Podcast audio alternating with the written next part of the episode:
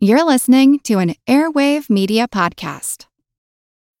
When you need mealtime inspiration, it's worth shopping Kroger, where you'll find over 30,000 mouthwatering choices that excite your inner foodie. And no matter what tasty choice you make, you'll enjoy our everyday low prices, plus extra ways to save, like digital coupons worth over $600 each week. You can also save up to $1 off per gallon at the pump with fuel points. More savings and more inspiring flavors make shopping Kroger worth it every time. Kroger, fresh for everyone. Fuel restrictions apply.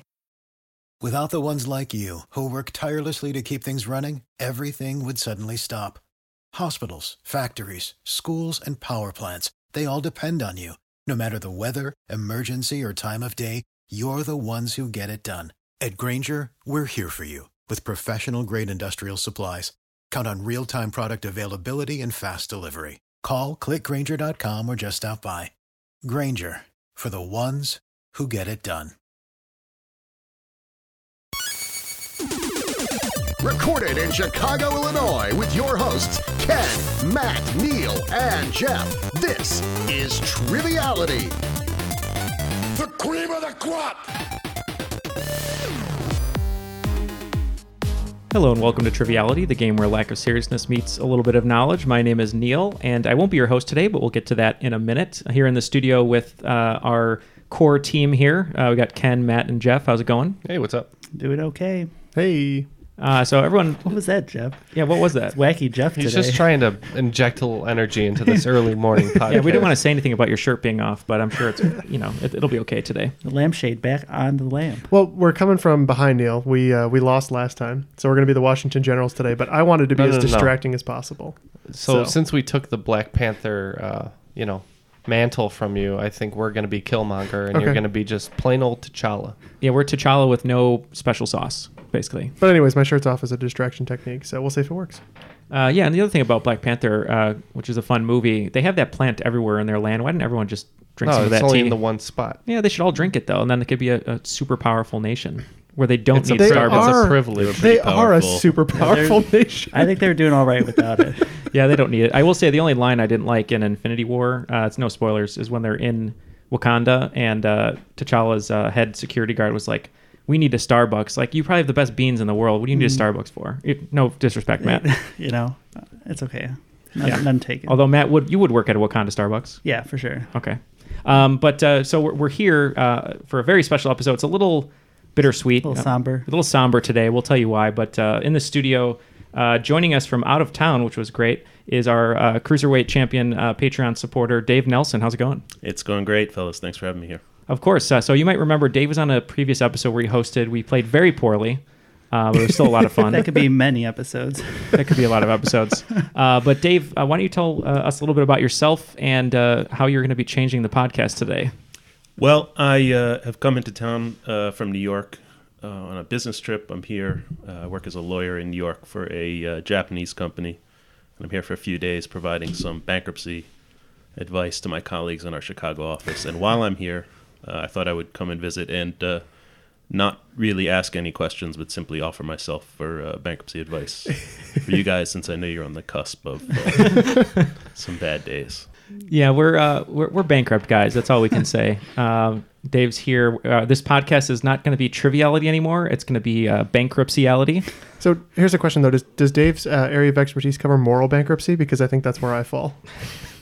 That's up to him. I don't know. Impecuniality. I guess. Ah, there's the words we're looking for. Uh, but no, yeah, we're, we're very happy to have Dave here um, i- talking about it. Probably, hopefully, not talking about a subject we know nothing about uh, yet. But uh, That we was could last get there. time. Yeah, that was last time, right? Um, so uh, so yeah, what kind of you wrote a game for us today? Um, uh, any changes from last time? Is it harder? It's uh, not harder. No. Perfect. Um, it's a little bit easier, I think, but uh, still, I think. Uh, Yeah, a and few Explain it challenging to me like I'm a questions. four year old. All right. Yeah, like, you- like a four-year-old Doogie Howser. All right, so uh, me and Matt uh, holding the, the current championship, we're Mm-hmm. going to be Killmonger, and the gentlemen across from us are going to be T'Challa. Can we be T'Challa's sister? Because she's cool. What's her name? I forget her name. Then no, you can't. Okay. All right. Yeah. So we'll be T'Challa. Um, Just plain, no ba- no Black Panther. no, no, just T'Challa. We'll see what happens in the end. Uh, this is just T'Challa after he played baseball for the Dodgers and then And, had a uh, singing career. Me and Matt are going to be over here making some questionable political moves. Okay. Um, Wakanda. We'll keep score for you too. Keep it easy. Super. So yeah, I mean, uh, let's uh, throw it to the rules guy real quick, and uh, we'll get back to Dave. The rules of the game are simple 20 questions split into two rounds worth 10 points apiece. At halftime, there'll be a special swing round designed by this week's host. After regulation, players will enter the final round with the points that they've accumulated and will have a chance to wager 0 to 30 points on five categorized questions. At the end of the game, someone will be named the cream of the crop. The cream will rise to the top, oh yeah. Oh, wow. Don't. Yeah. He has outdone himself. He didn't sound like we were going bankrupt. He sounded happy. Uh, Take it away. Uh, I'm gonna need him to do it one more time, but a little more somber. no, we only paid him once. Okay, just fair once.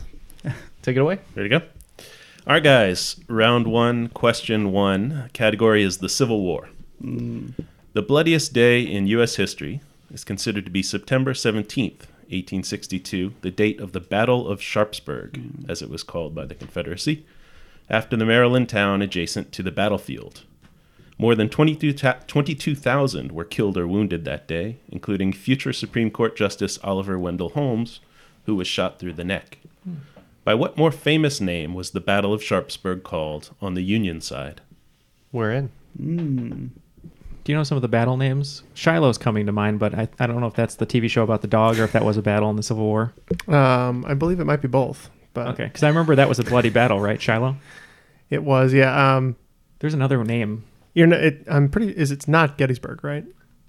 I, I feel like the easy answer is Gettysburg. but I Because don't know if that- Gettysburg was a like a two day battle or something, right? Yeah, I and and, and uh, Antietam? Antietam. I always Sounds- think of Antietam and Shiloh as being really bloody. And I feel like Jeff, and this is a compliment to you. I feel like you're the type of guy who have like has like a huge ass Civil War book by the toilet that you read every time you take a dump. I don't. Uh, World War II was always my jam, so Okay, well that's not, fine. not much of a Civil War guy, but I like Antietam. I don't Antietam. know how you feel about that. I'll go with Antietam. Good deal.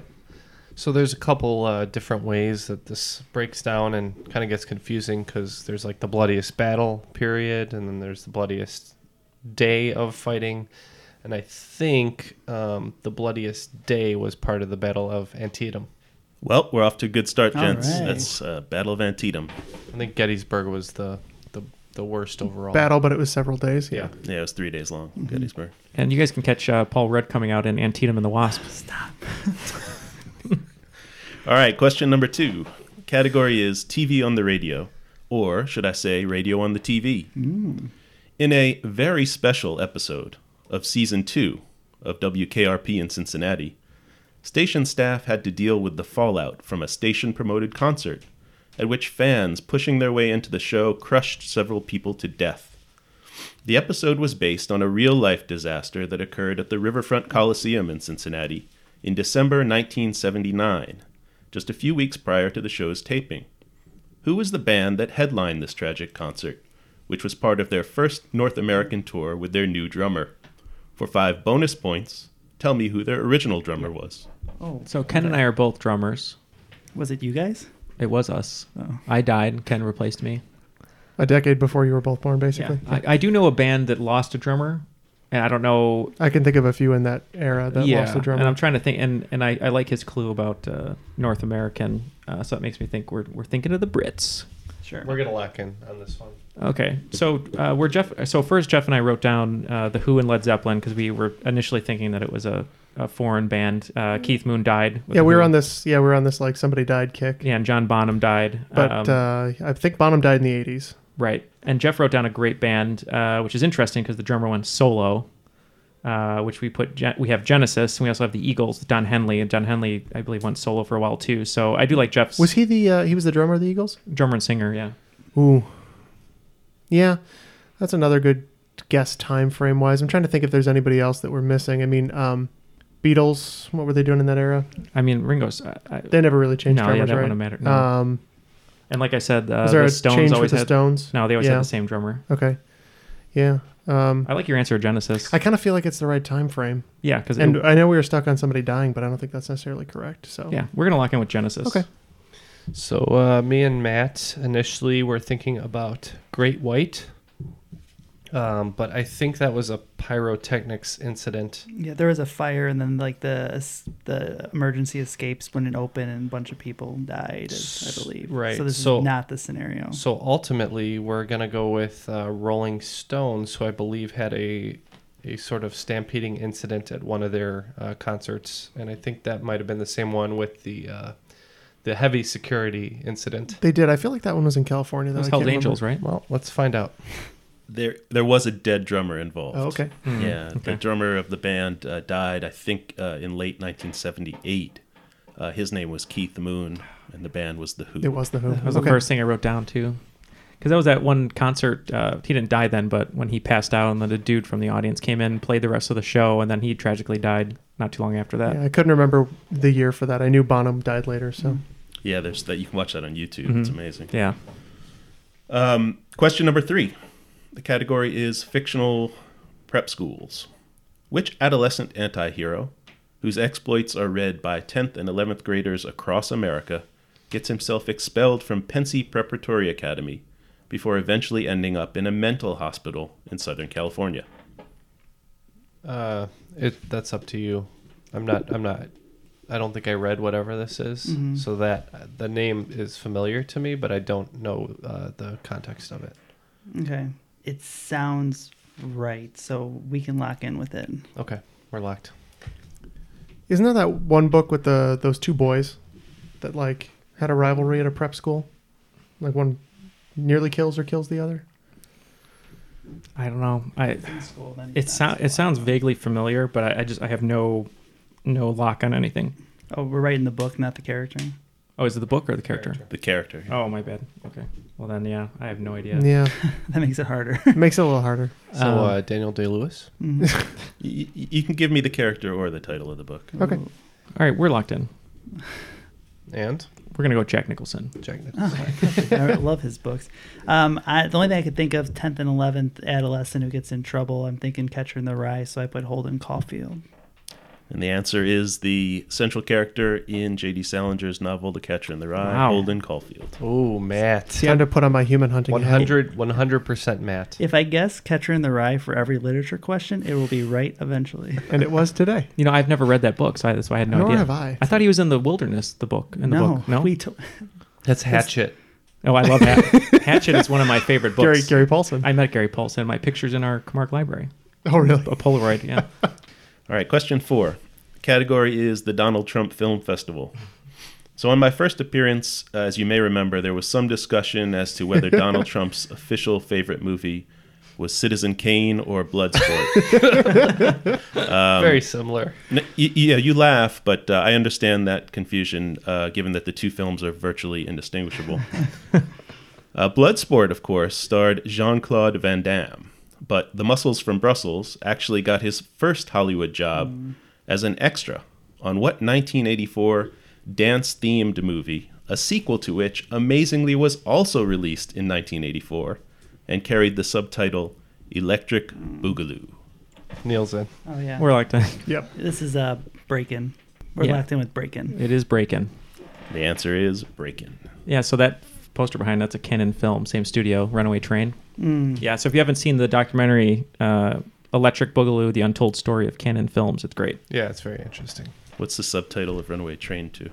Uh, it, sh- it should have a yeah. Runaway Train, Also Electric Boogaloo. also Electric Boogaloo. By the way, I looked up that uh, where that Bloodsport Donald Trump thing comes from, and there's a New Yorker article from 1997 where the uh, reporter is following Trump around, and they get on his gilded jet to Right. fly from New York down to Mar-a-Lago, and uh, Trump immediately puts on Bloodsport on the VHS on the plane, and very quickly he talks about how much he loves the film. Very quickly gets bored and has his son Eric. Uh, basically, fast forward from fight to fight to fight. oh my god. He's uh, not so much on the uh, plot development. Uh, So that's I, I know I got it from somewhere. Yeah, I I'm couldn't sure remember. a guy who doesn't have the uh, the attention span for blood sport is a big fan of Citizen Kane.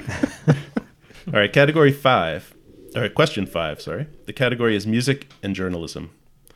A ridiculously named band called Dr. Hook and the Medicine Show had a top 10 hit in 1972 with the goofy tune The Cover of a Rolling Stone. This is a two part question, five points each. First, which Chicago born Playboy magazine cartoonist and author of children's books such as The Giving Tree and A Light in the Attic wrote the song? Second, which musician's photograph graced the very first cover of Rolling Stone magazine, dated November 9, 1967? The photo showed him not on stage or in the studio, but wearing his trademark spectacles and in costume for his role in the Richard Lester directed film How I Won the War. Ken and I were having a, a nice laugh about the Giving Tree. And the you other day. guys, you guys made a face about uh, Doctor Hook. I used to listen to Doctor Hook when I was a kid. really? Yeah, I cannot remember for the life of me one song, but I listened to a whole Doctor Hook cassette tape. My dad listened to it. On KTEL, I mentioned. I have no idea. I can't remember one song. Yeah, it was last week I was in Oregon for work in like the middle of nowhere, and there was a bar fight in the hotel bar. Oh no. Hmm. and the sheriff was called. And I swear to God, I thought it was for a second the eye patch guy from Doctor Hook. You know, the, the guy with the long mustache and the uh, sort of I don't know what you call that kind of crushed cowboy hat. Hmm. Um, well, yeah, we are sadly it in on wasn't. both accounts. Wait, so the sheriff had an eye patch? no, Oh, he that didn't. would've been really He cool. didn't. I just saw him from the side. I saw him from the one. Good oh eye, man. man, like the Jack of Diamonds. Uh, so you said Shel Silverstein wrote Giving Tree? Yeah, pretty sure. All right, so we're looking at the guy, the first person on the cover of Rolling Stone with trademark spectacles. Think of the spectacle clue. When I think of spectacles, I always think of Elton John, but I think he was much later. I was thinking of Elton John too. Um, Can you just name any other artists that have glasses that would have been on Rolling Stone? I could I could see a, a famous Beatle. John Lennon. I could see John Lennon. I don't know. I know Shel Silverstein's correct. Um, Okay, so we'll go Shel Silverstein, and we'll go. Oh. I could see I could see John Lennon. All right, and we'll go John Lennon. Hmm. I don't know about those answers. We went with Shel Silverstein and John Lennon. The answers are Shel Silverstein and, after a very long walk, John Lennon. yeah. Yeah, it helps to know that Richard Lester also directed uh, Help and uh, That's Hard right. Day's Night. I'm just texting my dad right now to find out what uh, Doctor Hook I should know. We nearly walked past where Uh, Oh, yeah. the sidewalk ends on that one. It's, it's all about freaking at the Freaker's Ball. Also written by Shel Silverstein. and Shel- all right. Oh, uh, after five, really quick. Uh, team T'Challa with 30 points, and Team Killmonger with 40 points. See, we're in the portion in the middle of the movie right now. yeah. We've just thrown you off the waterfall. Spoilers. Sorry. uh, question six, guys. The category is Speaking of Richard Lester. Which Emmy winning and five time Grammy winning comedian, born in Peoria, Illinois in 1940, starred in a 1983 superhero film directed by Lester, and had a daughter who went on to appear regularly in the late 1980s ABC sitcom Head of the Class? I feel like I know head of the class from jokes about head of the class and not having ever seen head of the class. Yeah, this is. I'm trying to think of the superhero film from '83. That's probably your best lead in. There are much less superhero movies in 1983. Yeah. Yeah, I mean, really, we're talking about the Superman franchise, which it, mm, is it like number three? They oh, weren't- oh, oh, uh, They weren't uh, quite scraping the uh, the Doctor Stranges and the Ant Man's off the bottom of the barrel yet. How dare you? I liked both of those. I did too. All three of I'm them. not saying they're bad. I'm saying they're less popular initially. Now they're popular. Is this Had you heard of Ant Man prior to like 2009? no one even cared about Iron Man before Iron Man came out. is this possible? It's true. Are you, are you locked in? They were locked in. Yeah, We're saying Richard Pryor. Mm-hmm. yeah we also went Richard Pryor. Well, the movie was Superman 3, and the daughter was Rain Pryor, so the answer to the question is Richard Pryor. Uh, When he said Superman, I remember that Richard Pryor is randomly in a Superman movie. Yeah, I didn't mean to talk that out loud, but that's fine. Come on, I'd man. rather help each other out. Come on. He is. Uh, We're not on the same team. Yeah, thanks. he, he's there to provide the comic relief. The, I think the script provided enough of that. Yeah. All right, question seven. The category is world leaders. Miguel Diaz Canel was recently elected, or should I say selected, as the new president of which nation? Birthplace of flamethrowing Yankees relief pitcher Aroldis Chapman and three time Olympic heavyweight boxing champion Teofilo Stevenson. Okay, I don't know much about. I just remember when he was on the Cubs, so it's either Cuba or Dominican Republic, because that's where most baseball players come from. I feel like it, from that edge of the world, Um, I, I'm pretty sure that there's still a Castro in power in Cuba. right? As of right now, Yeah, Raul. okay, yeah. Or he said selected though, not elected. That was his clue. Ooh. So could Castro be in power, but then they selected a different person? Mayhaps. I could see that. Okay, so y- all right, Cuba. I feel like I would have heard that, but you know, I don't keep up on the news too much anymore. So All right, we'll go Cuba. Yeah. Um, so you guys locked in with Cuba? Yeah. Yeah. I remember when Chapman was coming over, there was a lot of dispute about his age because he was from, I believe, Cuba, and they have a tendency to fudge uh, ages a bit. Um, but we went with Cuba. Uh, that's right. It's a country that doesn't really do elections too heavy. Uh, the island nation of Cuba. All right. Yeah, he he looked like 28, and I mean he looks he lo- he's looked 40 since he was 25, but they said he was like 19 when he came over, and like okay, The, sure. the sun beats pretty hot. in Yeah. Cuba Uh, does Mm-hmm. does a number on your complexion. All right, question number eight. Category is geography. Which nation in the Pacific Ocean, comprised of over 1,100 individual islands, gained its independence from the United States in 1979? It's home to the world's largest shark sanctuary. It was the site of almost 70 U.S. nuclear tests in the 1940s and 50s and was named after an 18th century English explorer. This feels like one you would know for sure. what was the year they gained independence? 1979. So we did a lot of. You guys are locked in. yeah, We did a lot of nuclear testing um, around the atolls, uh, the Bikini Atoll, Palmyra Atoll. This is all you. I, I know I know the question. I'm I I'm, when I hear it, I'll know it because I've seen a video about it. I just I can't pull the, the name. Oh, tell me about the video. It was just talking exactly what he said. It was just Oh. that they gained independence and that there was nuclear tests there and they didn't say the name either. That's really weird for a video. yeah, I kept saying redacted. They blew a lot of them up underwater in the South Pacific, though. That's how we got Godzilla. Exactly, that is correct. That is correct. Looks like a dog. I think Cook might be the uh, the closest I'm going to get. It matches all Okay. the criteria, so we'll say That's the fine. Cook Islands. And we're gonna go with the Philippines. Well, Cook Islands is a nation in the South Pacific. I think it used to be part of New Zealand, but what I'm going for is the Marshall Islands. Mm. yes, Yep, that that's makes it. sense. Marshall. You were right there with all those atolls. Yeah, I should uh, I should remember my that. South Pacific geography is not amazing. Yeah. You couldn't quite get the uh, island nation for whom the question atolled. Couldn't couldn't quite get there. All right, question nine. The category is cuisine of the subcontinent. Vindaloo, which originated in the Goa region of western India, is used to describe a spicy meat curry dish. The term is believed to derive from what language, which boasts the sixth highest number of native speakers in the world? Uh, yeah. So they're in. Um, As far as number of native speakers, it's Mandarin Chinese. mhm. I think the second most prevalently spoken is English, Mm-hmm. French or no? No, no, not French. Right? Um, or or maybe 'cause how how spoken is Hindi? It's got to be up there. As- I would think it'd be up there. Hindi, Urdu. You put I put Urdu thinking that it wouldn't be the most popular one in India, but the second most popular in India. Tagalong's probably not. Um, Spanish is up on that list. Yeah. Yeah, Tagalog is Vin, not that high. Vindaloo sounds middle. uh, I would think either Hindi or Urdu or. yeah, I, I, northwest into the Pakistani area. I'm thinking Urdu. So Okay. All right. We're we're gonna uh, do what Jeff does and go with Urdu. We also went with Urdu. Wow, well, the term actually comes from the name carne jivina dalios, which is a dish of Spanish. meat, wine, and garlic brought by colonists who came to Goa in the early 16th century from Portugal. The answer is Oh. Portuguese.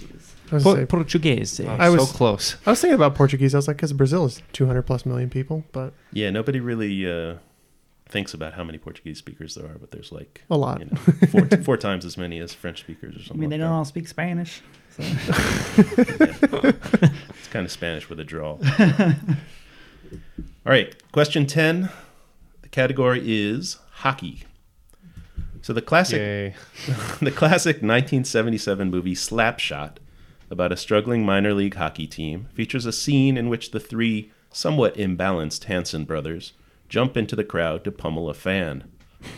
Two years later, life, as it sometimes will, imitated art when players from the visiting Boston Bruins left the ice at the end of a 4 3 win to enter the stands and fight fans at Madison Square Garden. The climax of the clash had which Bruins defenseman and current NBC hockey commentator several rows up in the crowd famously beating Rangers fan John Captain with his own shoe. Mm-hmm. NBC commentator. That's right. All right, Jeff, this is all you. I don't watch hockey, so oh man, Um, I thought he was going to ask what the name of the team was from Slapshot. And that, that Chiefs, Chiefs. I'm a Caps fan, so I watched a lot of playoff hockey Oh, this what's year. that guy's name? I got way too much of this guy. There So I'm thinking about like the Chicago commentators, but I know when they throw it back to the Yeah. back you, to the you know road. it's not Brent Supple, so you're good there. No, Eddie O is uh Eddie Olczyk was Chicago too. And you I know. said 70s, 79. Uh, yeah, it, this took place. Uh, I think it was '79. Yeah, I know the guy. I can picture him. Let me just. not Ronick. Jeremy Roenick. he's, he's the one. He's the one that everybody hates. Is it Doc Emmerich? Mm. Barry Melrose. I think we've gone through like everybody who's not the I guy. don't, I don't think Barry Melrose is playing in 19. does not look like a hockey player anymore. Well, Looks uh, like a commentator. the only uh, Bruin from or even close to that era I could think of is Bobby Orr. So you wanted to go Bobby Orr. Bobby Orr. Oh man, I'm in a similar position to Ken here. Uh, so jokingly, do you want to say uh, Doc Emmerich? sounds good with me. Good deal. And we are locking in with. Paul Newman. I thought you were writing a real thing. life imitating art, imitating life. Uh, the answer is Mike Milbury. Yeah, Hmm. that's Let me let me look him up to make Hmm. the sure. only it's the, the, guy only other think one he I, is. that we didn't mention was Keith Jones, right? Yeah. Yeah. so Mike Milbury and Keith Jones are the only other two we did. Who is Doc Emmerich? So um, Doc Emmerich is one of like the famous announcers. He does most of the playoff coverages. He's That's exactly really who I good, was thinking of. and Yeah. he um, Looks like the kind of guy who'd hit somebody over the head with a he's shoe. well known for having like an exceptional vocabulary. He, they once tracked how many different adjectives and stuff he used to describe puck motion during a game. It was amazing. It was like 127 different ones in one game. Yeah, he's great. Uh, but they call him Doc because he has like a degree in uh, Hockey. no a degree, a degree in beating people with a shoe. to um, the degree in synonyms. No, So- in, in like speech or literature or Shoeology. something like that. Uh, after round one, it looks like uh, Team T'Challa has 50 points, so betting about 50%, and Team Killmonger has 60 points going into the swing round. That's Uh, about right for the movie. doing, Not doing a little bit bad. better than last time. guys. Oh yeah, no, this is this. I mean, your questions are so good. They were last time. It's just we were dumb. So We've All been right. training, so Swing round is about bankruptcy law. Uh, the swing round is going to be television trios. So I'm going to name uh, uh, ten different sets of three characters, and you just need to give me the TV show that the characters Mm-hmm. come from. So. If I said Laverne DeFazio, Shirley Feeney, and Carmine Ragusa, your answer would be Laverne Boy- and Shirley. Boy Meets World. I'm sorry. I mean, Laverne and Shirley. Super. All right, you guys are Ken experts. Burns, The Civil War. Number one, Frederick Stubbs, Dwayne Nelson, and D. Thomas. Number two, Jimmy McNulty, Omar Little, and Russell Bell. Number three, Diane Chambers, Woody Boyd, and Norm Peterson. Number four, Brandon Walsh, Brenda Walsh, and Kelly Taylor. Uh, number five, Phil Dunphy, Jay Pritchett, and Cameron Tucker. Number six, Natalie Green, Tootie Ramsey, and Joe Polnicek. Number seven, Oscar Martinez, Ryan Howard, and Kevin Malone. Oh, It's bad. It's real bad. Number eight, David Brent, Tim Canterbury, and Don Tinsley. This guy. Number nine, Andy Taylor, Floyd Lawson, and Otis Campbell. And number 10, Chris Traeger, Ben Wyatt, and April Ludgate. Dave, Dave Nelson. Okay. Well done.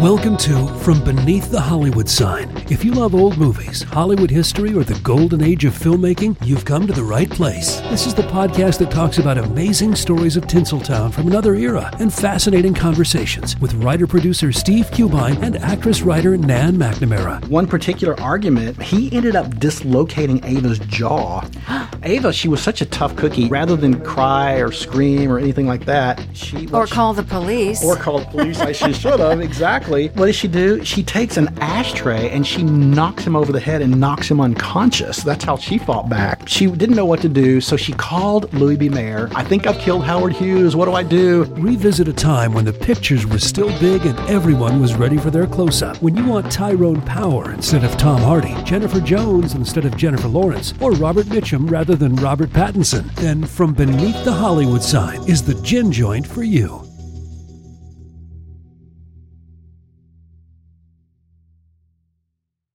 Want to learn how you can make smarter decisions with your money? Well, I've got the podcast for you.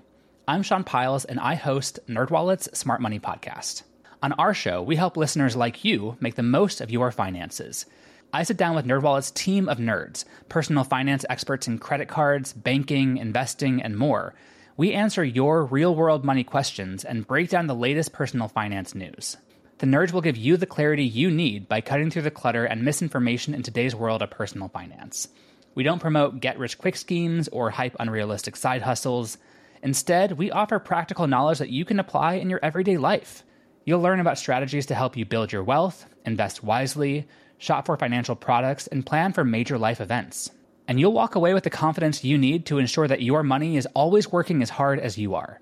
So turn to the nerds to answer your real world money questions and get insights that can help you make the smartest financial decisions for your life. Listen to NerdWallet's Smart Money Podcast wherever you get your podcasts. All right, all the answers of the swing round are locked in, so we're going to throw it to Dave to uh, go through the questions again. All right, so the first one was Frederick Stubbs, Dwayne Nelson, and D. Thomas. All right, so Team T'Challa, we really weren't sure on this one. We are trying to think of the show where the main character says like, "I'm going to have a heart attack" or "This one's going to kill me," and we couldn't remember the name of it if it's Good Times or not, but we went with Good Times. Yeah, that show is good times. Uh, I got stuck on Dwayne Nelson. I thought it was Dwayne uh, from a different world, so I said a different world. Yeah, that was Dwayne Wayne. Yeah. Uh, Frederick Stubbs was a little bit better known as Rerun. Mm. This Oh. is what's happening. Oh, okay. We were in that right. We were, we There were is- circling that one. I think it was the only 70s sitcom with an African American cast That we you did didn't not name yet. yeah. Question two was Jimmy McNulty, Omar Little, and Russell Bell. Mm-hmm. Omar's coming. This is The Wire. Yeah, we said The Wire. And it is The Wire. Number three, Diane Chambers, Woody Boyd, and Norm Peterson. Uh, who are three guys who have never been in my kitchen? Uh, we said cheers. We also said cheers. You're both correct. It is cheers. Number four, Brandon Walsh, Brenda Walsh, and Kelly Taylor. This one we had so much trouble on. And we said either Melrose Place or 90210. oh, Jeff had an app with a coin, and we flipped it, and it was Melrose Place. Yeah, and I think it's not either of those two. I think that they were brother and sister, um, and they were two of the party of five. Hmm. But uh, it was Beverly Hills 90210. Oh, The one the that none coin, of we us lost the coin flip. All right, number five, Phil Dunphy, Jay Pritchett, and Cameron Tucker. I mean, we had no idea, so Oh. we said uh, all in the family.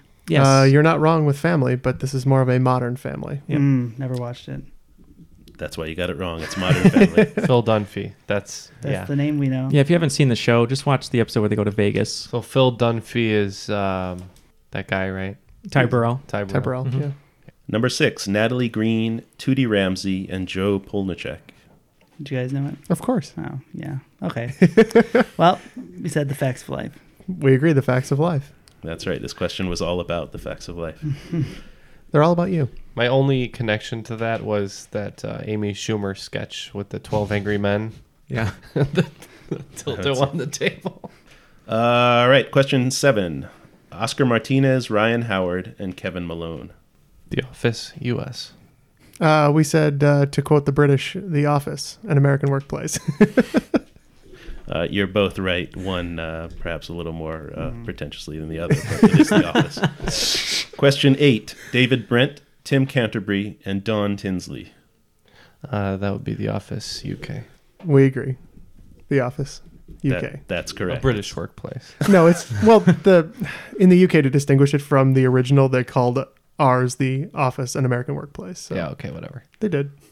They still Really? do. Mm-hmm. I had no idea why they attached that subtitle to. They joke about it in that episode where they do the release. Yeah. Yeah. All right, question number nine: Andy Taylor, Floyd Lawson, and Otis Campbell. Uh, I I think that's the Andy Griffith show.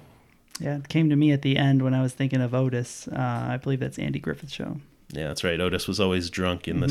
Mm-hmm. cell, um, barely keeping his hat on. That's the Andy Griffith show. And number ten: Chris Traeger, Ben Wyatt, and April Ludgate.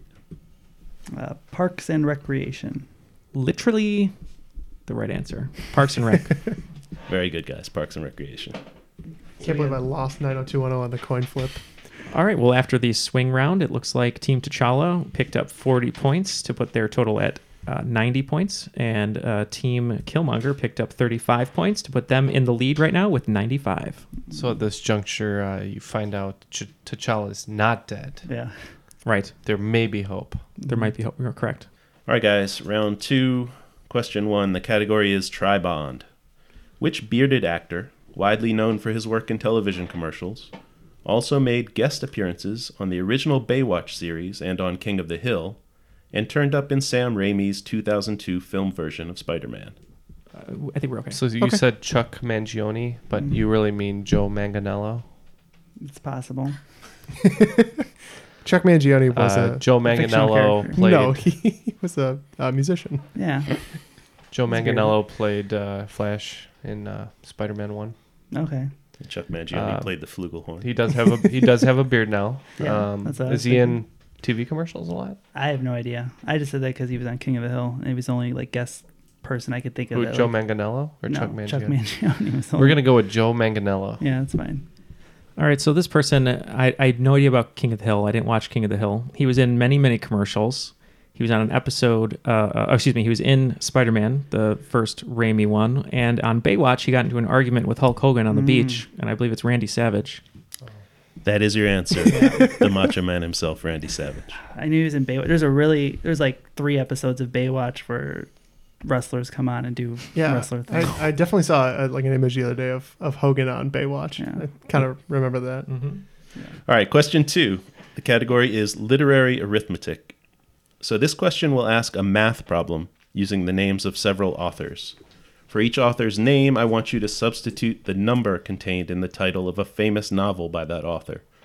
So, for example, if I asked, What's George Orwell plus Ray Bradbury? I'd be asking, What is 1984 plus 451? And the answer would be 2,435. Got it? Math. Okay. So, what's Charles Dickens plus Ken Kesey plus Kurt Vonnegut? You're locked in. Yeah. Okay. So, Oh. um, So we have Slaughterhouse Five. yeah, I'm pretty sure um, Ken Kesey is uh, One Flew Over the Cuckoo's Nest. Okay, so one plus five, so six. Which, which Dickens novel has a number in it? There's the A Christmas Carol. Yeah. Uh, David Copperfield, Oliver Yeah. Twist. A Tale of Two Cities. Oh, Tale of Two Cities. Okay. So two plus one plus Was that him? five. That was him, right? Yeah. Okay. So eight. Is that right? I think so. That- That's the hard part. Ooh, I might have botched this. All right, Oh, we're locked in no. with eight. Yeah, I think Ken Kesey did do one flew at the cuckoo's nest, but I wrote for that one Catch Twenty Two. Which would have been Joseph Heller. So Yeah. we said 29. Well, one of you got it right. It, uh, it was two for Tale of Two Cities That's plus my bad, I'm one sorry. for One That's Flew all Over the Cuckoo's Nest plus five for Slaughterhouse Five for a Yeah. grand total of eight. I jumped the gun. Great question. That'd be that'd be a fun game, like a, like a little mini game. I think that's the game. I, I think he has too Yeah, I many don't more know how ga- too many more books, and we're in trouble there. Yeah, I was going to put Gabriel Garcia Marquez in there. Ah. But I want to bung up the words. You don't want 27 Carlos Aureliano Buendias in that? Mm-hmm. I could have Roberto Bolaños. 100 I years of think I want to solitude. write a whole bonus game on that, but it'd be movies, books, and other thing, TV shows. That'd be fun. All right, category uh, is question three. The category is law enforcement. On September 17th, 2007, Massachusetts Senator John Kerry was wrapping up an appearance at the University of Florida when the Q&A session was hijacked this by one. student Andrew Meyer, who began a rambling diatribe about Kerry's membership in the Skull and Bones Cr- Society while an undergraduate at Yale. Campus police cut Meyer short and began escorting him out of the auditorium, which he resisted. As the matter escalated, Meyer made what famous impassioned plea, which the cops declined to honor. We're- are we, we're in. are we all God. thinking this is uh, Don't Tase Me, Don't Bro? tase me, bro. The don't tase me, bro. Yeah, this was the bro who uh, Who was tased. very much tased. he was again and against again. tasing. He was anti-tasing is the problem. Yeah, you're both correct. Excellent. Question four. The category is municipal mottos. As I'm sure you know, folks, the official motto of Chicago is "Herbs in Horto," which is Latin for "City in a Garden." Sure, I knew that. I did not know Yeah, that. Of course. How, how could you not? Well, now you Vote do. early and vote often. I thought that was our motto. I, I- I come to town to educate uh, folks about bankruptcy law and municipal mottos. Most people who ask us Chicago questions end up teaching us something. yes. Uh, well, this isn't actually a Chicago question because what I want to know is which fictional TV town has the motto "A noble spirit embiggens the smallest Ah, man." Okay. I am good with this. We're good. This might be the words of a Jebediah Springfield. Oh, well, yeah, then I have no idea. I mean, I know who that is. I know it's Simpsons now they're saying that, but you don't know the town. No. Shelbyville, right? Is that what? we're going with Springfield. We're locked in.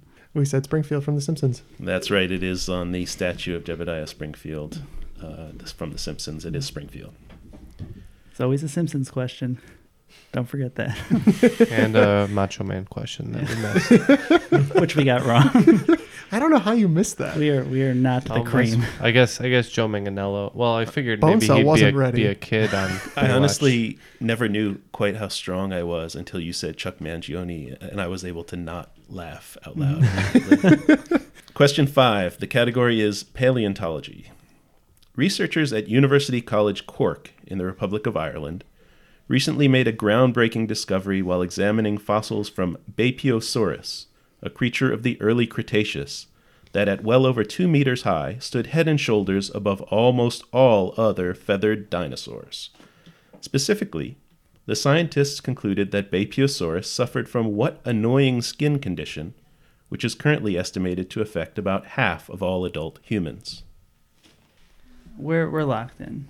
So we were talking about what? Rosacea, eczema, freckles. There's a couple other. Um, eczema sometimes can get pretty bad. Psoriasis, I feel like, doesn't affect half. I mean, that's, that's Does does acne affect half the? a- yeah. I mean, maybe you guys. I feel like everyone gets acne. Jokingly, I said freckles, but Well, yeah, I don't know. So eczema, acne, freckles, rosacea. This dinosaur sounds very self conscious about its appearance. It's science. I'll, I'll defer to you. I don't know. You pick. I don't know. You pick. I don't know. You pick. let me hear the question one more time. Oh, no, No, you no, no, no, don't. No, no, no, no. Pick, Sorry. pick a fucking skin condition. Let's go. I'm gonna sit here all day now just to torture you. Uh, Some people have to go to work. Yeah, that's fair. I'll be nice to Matt. Just want to go acne. Yeah, it's fine. All right, we're at locked in with acne. As much as I wanted to say uh, psoriasis, uh, we're gonna go with eczema. Well, there was a clue in the question uh, when I talked about Bapiosaurus standing head and shoulders Ah, it's dandruff. Dandruff. all other feathered dinosaurs. You're right. It was dandruff. So after five questions in the second round, it looks like Team T'Challa gained uh, 40 points there. So we're going to be at 130, and Team Killmonger gained uh, 20 points, and they're going to be at 115. Looks like we're uh, fighting on the the weird railroad tracks right now. Yeah, with the magnets. Question six. The category is literature. Which 1972 autobiographical novel, bathed in mescaline, monologues, and motorcycles, and later adapted for the screen by a director who began his career as a cartoonist and animator, was subtitled A Savage Journey into the Heart of the American Dream? We're in. Is mescaline is that some sort of drug? Yeah, I feel like that's a fear and loathing thing. Yeah, yeah, I think that is in Fear and Loathing, right? Yeah, Um, well, yeah, that's probably the movie then, right? yeah, but who's the who's the author of that? It's, Hunter S. uh, Thompson. Sounds about right to me. We're gonna go with Fear and Loathing in Las Vegas. After all that, Yeah, not uh, not one hour ago. I said, "Oh, Terry Gilliam directed Fear and Loathing in Las Vegas," and you said, "Yeah." The answer is Fear and Loathing in Las and then when I Vegas. think of mescaline, right? well, no, the motorcycle threw me off because I just I pictured Johnny I Depp. knew Terry Gilliam did not direct. he did not Rum do the Rum Diaries. Diaries. No, The, the the book and I guess the movie too begins with him going to Las Vegas to cover a motorcycle race. Oh, that's for right. Oh, Sports you know what? Illustrated or something like that. I did not listen to the part where he said cartoonist and animator because Terry Gilliam was an animator. Yeah, that was my bad. One Sorry. hour ago, How did you not Yeah. hear that? we were looking at Terry Gilliam's filmography. Yes, sorry. Question seven. The category is the Olympics. FIFA recently held the final match of the 21st World Cup at the Luzhniki Stadium in Moscow. In 1980, under the much clunkier name the Grand Arena of the Central Lenin Stadium, The same building played host to the games of the 22nd Olympiad, which were boycotted by 66 nations, including the United States, Japan, and West Germany. Those countries all refused to participate in protest of the Soviet Union having recently done what? For five bonus points, tell me who finished in third place at this summer's World Cup. Yeah, I just believe I know the third place winner. So Okay, so um, you're locked in. Yeah. Good. So we think it's Belgium.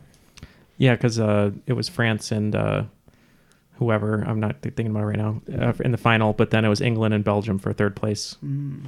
and, Belgium. England uh, does I- like shooting themselves in the foot in the World Cup. Yeah. So, as far as events in the 1980s, we had the we had the Iranian hostage crisis, and I think about 80 was the end of Carter's term. Uh-huh. Um, did Russia invade Afghanistan? I am so out of my element. Let's say Donnie. they. I don't know. uh, I feel like there was some stuff in the Middle East, so we'll say they invaded Afghanistan. and okay, so invaded Afghanistan and Belgium. Uh, we are going with uh, they took military action in Ukraine and Russia. Well, in December s- 1979, the Soviet Union invaded Afghanistan. Hmm. So that's the first part. And then the bonus uh, the third place game was England versus Belgium, Mhm. and uh, England, as they want to do, failed miserably. Uh, and third place medal went to Belgium. I'm very, I'm very proud of us there. Killmonger is looking pretty beat up. All right, question eight. The category is lies and the lying liars who tell them. In the mid to late 2000s, be turtlenecked entrepreneur Elizabeth Holmes became the darling of Silicon Valley after dropping out of Stanford at age 19 to start what was seemingly the next big thing in biotech. However, earlier this year, Holmes had to admit to the Securities and Exchange Commission that she had in- instead participated in a massive fraud. Specifically, Holmes fessed up to overstating revenues by a factor of 100 and hiding the fact that the company's products never actually, you know, worked. What's the name of the company founded by Holmes? It's a portmanteau of two words whose ancient Greek origins mean healing and to distinguish. I mean, if you want to talk about uh, health products that don't work, we don't need to go to Gwyneth Paltrow, right? Can you think of word for healing that would be like at a spa or something? I'm just trying to think of Greek words that. It's. I'm guessing it's like stones or No, it's a not. cream of some sort. No, no, no. I It's don't the know. Greek word for healing, whatever that happens to be. I, I'm, I'm actually thinking what her product was though. Oh. It's not Spanx. That's the other girl. I'm just trying to think of like big products. Spags. Trying to, yeah, I'm just trying to think of a product that was Yeah. kind of exposed as not working recently. And Yeah. And you said it was the darling of Silicon Valley, right? So. She was, yeah. Oh, interesting. So I was thinking of biotech, and I wrote down. I know it's not right, but we wrote down like Fitbit stuff like that. That like would either track your weight, your steps, or like heart monitoring, or uh, like a weight loss thing. Can you think of any product like that? Like not Botox, but it's got to be something like that, right? Like it's bi- biology and Most technology. weight loss pills actually work though, because they're like crack, you know? Amphetamines, basically. Yeah. Yeah. Yeah. I was think so. I I started thinking it was those um, stupid magnetic bracelets. Oh, I- that I had that- I thought about that too. that they say like balances your chi through the power of magnet. Yeah, we have finished this question. we believe that there is also a fork in us. So Yeah. So we're we're just gonna we're gonna go with uh, ancestry Oh, ancestry. for no reason. We're gonna go with uh, vajazzling. That's the one we were thinking of. Well, in ancient Greek, uh, healing, the word for healing is therapia, Mhm. and the word for to distinguish is diagnosis. So the name that uh, super creepy pre convict Elizabeth Holmes came up with was Theranos. Oh, I've never heard that. Sounds evil. So what was the, what did the product do? Sounds like Thanos. It was supposed to take one drop of your blood from a tiny little pinprick and run like 12 zillion tests for, Okay. you know, the cost of 13 and a half cents or something. Oh, like the that. future. Shockingly, it was a little more complicated than that. Weird. All right, question nine. The category is Southeast Asia. All right, Jeff's got this one. Borneo is the third largest non continent island in the world, behind Greenland and New Guinea, and is also notable for being occupied by three different nations Malaysia, Indonesia, and what much smaller country that has a population of just under 500,000 and has never had a democratically elected leader. Yeah.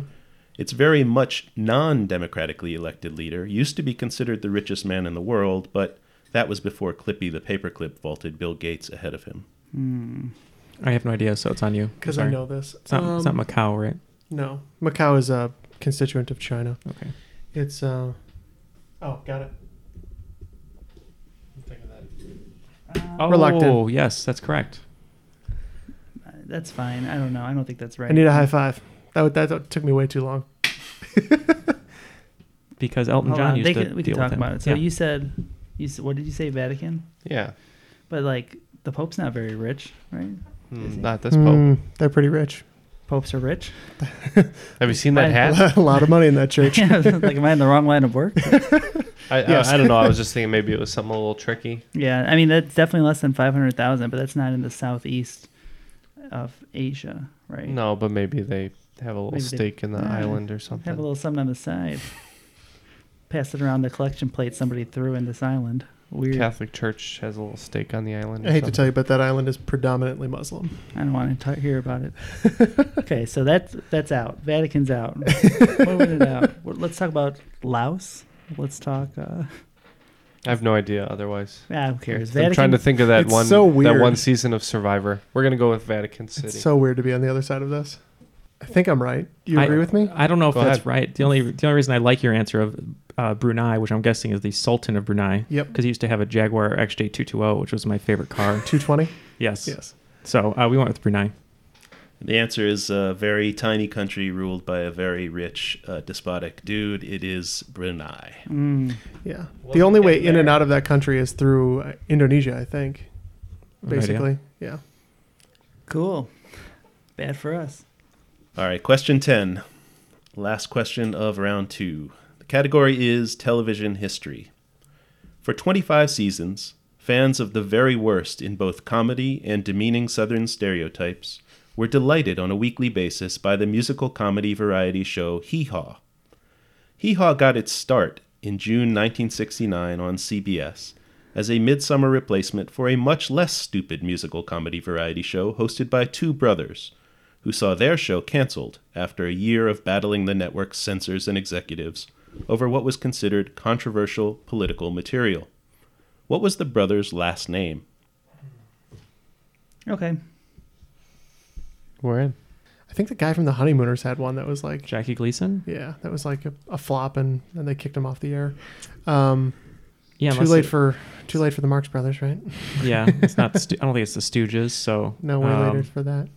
Yeah, I, d- I don't know. I, I know the story. I just don't know who it is. Okay, fair enough. We're just gonna go with Everly Brothers.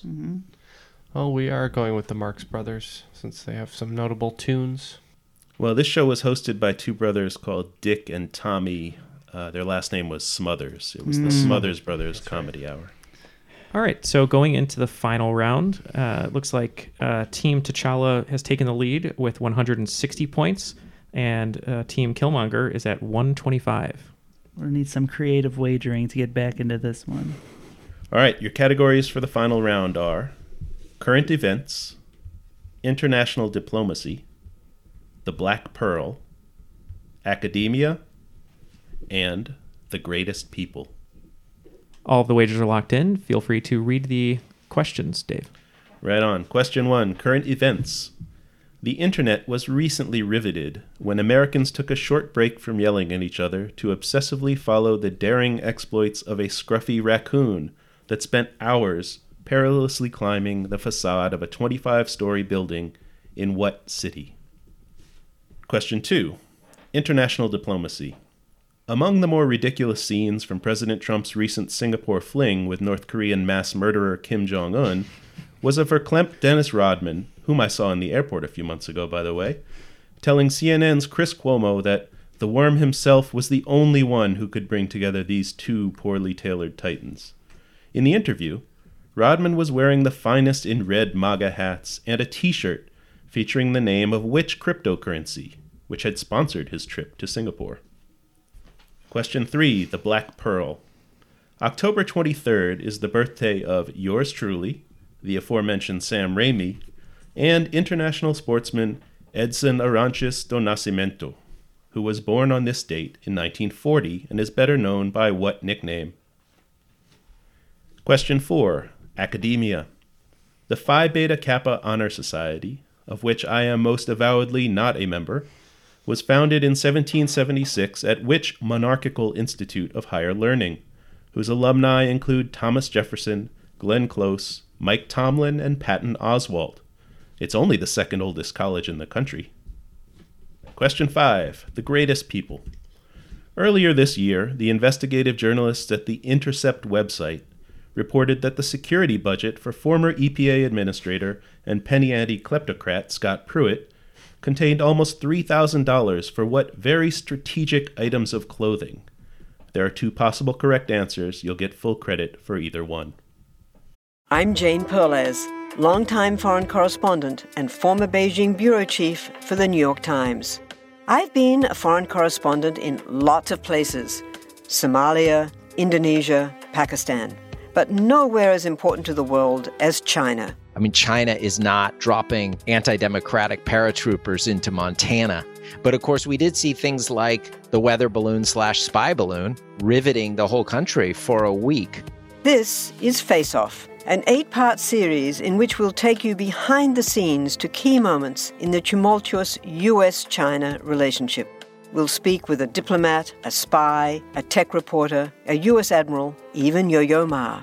Plus, my pal and noted China historian Rana Mitter joins the conversation. We'll look at what's driving the two nations apart and explore whether anything can help bring them back together. Face Off launches April 9th. Hey there, I'm Dylan Lewis, one of the hosts of Motley Fool Money. Each weekday on Motley Fool Money, we talk through the business news you need to know and the stories moving stocks on Wall Street.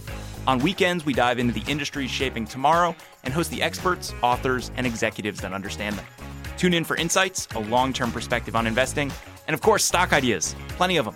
To quote a listener, it pays to listen. Check us out and subscribe wherever you listen to podcasts.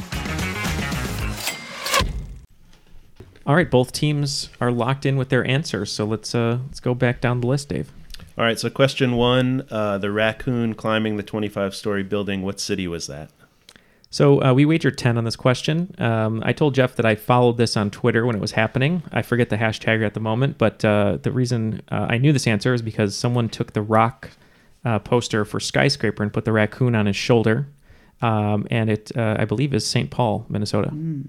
Uh, we wagered too much. Uh, wagered 30, and I thought it was right here in Chicago, so we said Chicago. The answer is St. Paul, Minnesota. Ooh, well done, Neil. Good All thing I spent time on Twitter for no reason. Number two, uh, the uh, t shirt that Dennis Rodman was wearing for his CNN interview was sponsored by which uh, cryptocurrency? Uh, we went zero on this one. Um, I'm pretty. I don't know if this is the right name. It was a pot company, but we we put Potcoin. Yeah, we bet big on this one for 30. Um, and I was trying to remember. I remembered it was something kind of like on the fringe, like a like a fringe product. So I was thinking like was it porn something? Was it, you know, and then it finally came to me that it was um, pot. It was weed and we kind of went through different names and ended up on Potcoin. The answer is Potcoin. All right. I knew, as soon as you wrote it, I was like, yeah, we should have wagered more. on That's that." for marijuana, not like cookware. Yeah. We were going to say reefer bucks, but then. Well, I guess you can spend it on whatever you want. 420, blaze it, smoke weed every day. All right, question three, the Black Pearl. Uh, so who was born on my birthday in 1940? Um, yeah, we went with uh, five on this question. Um, we weren't really sure. We kept saying the name over and over, and we, and we locked in on the word sportsman, thinking it was probably like not a normal big four here in the U.S. And the only name we can come up with who would have been famous enough was Pele, and we didn't know what his real name was, so we went Pele. we wagered 30 um, and on my schedules i always write um, uh, like a little note about somebody's famous birthday on a day and i remember coming to this person in october and i'm pretty sure this is right so we said pele as well The answer is Pele. All right, question four. The Phi Beta Kappa Honor Society was founded in 1776 at which school? Uh, we wagered 15. and I'll let Jeff take this one. Yeah, it's really tough. Um, Neil and I had talked about maybe um, King's College. Mm, we didn't talk about William and Mary, which I also think could be in the running for that. Um, but we figured with monarchical, we went the tyrant King George. We said Georgetown. We went the same way. We caught on the uh, monarchical thing and went with Princeton, and we bet 25. Well, the school is located in Williamsburg, Virginia. It was founded in 1693, making it second only to Harvard. The answer is William and Mary College. Yeah, I wondered about that. All right, and lastly, question five: uh, the greatest people. So Scott Pruitt uh, had three thousand dollars in his security budget for which strategic items of clothing? I'll take either correct answer. Uh, well, we wagered 10 on this one. Um, we seem to know a lot about Scott Pruitt, but nothing about this particular um, habit of his.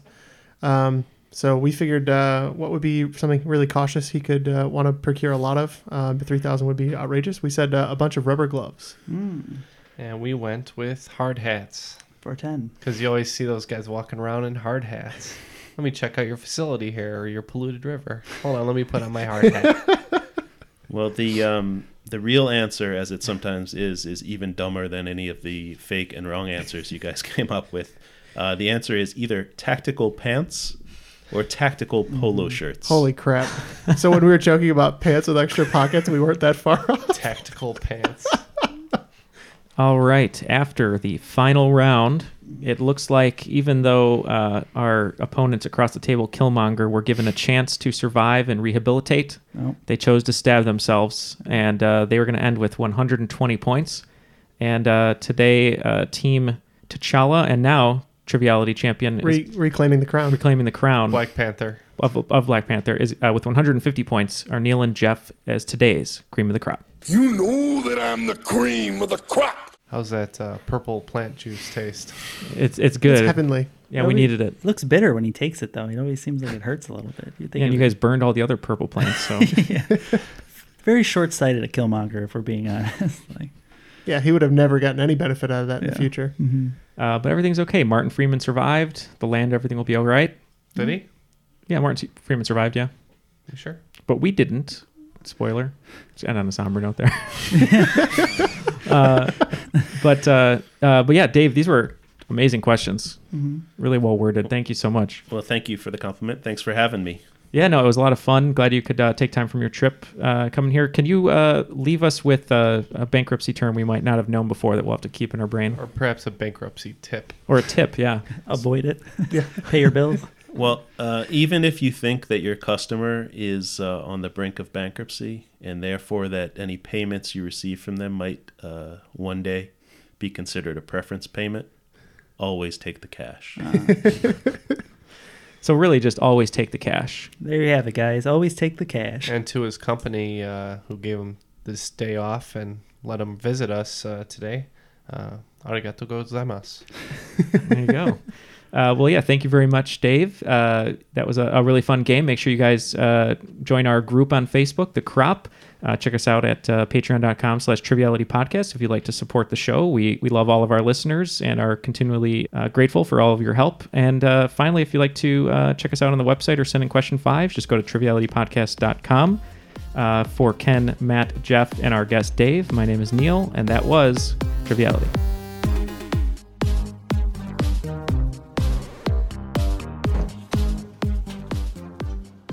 Hey, cuz. Heard you're having money problems. No, you didn't. Listen, I got the answer. You declare bankruptcy, all your problems go away. Creed Bratton has never declared bankruptcy. When Creed Bratton gets in trouble, he transfers his debt to William Charles Schneider. How would that help, Creed? In Monopoly, you go bankrupt, you lose. You don't go by Monopoly, man. That game is nuts. Nobody just picks up get out of jail free cards. Those things cost thousands. That is a good point. Bankruptcy, Michael, is nature's do over. It's a fresh start, it's a clean slate. Like the witness protection program. Exactly. Not at all. I've always wanted to be in the witness protection program. Fresh start. No debts, no baggage. I've already got my name picked out. Lord Rupert Everton. I'm a, uh, a shipping merchant who raises fancy dogs. That's the life.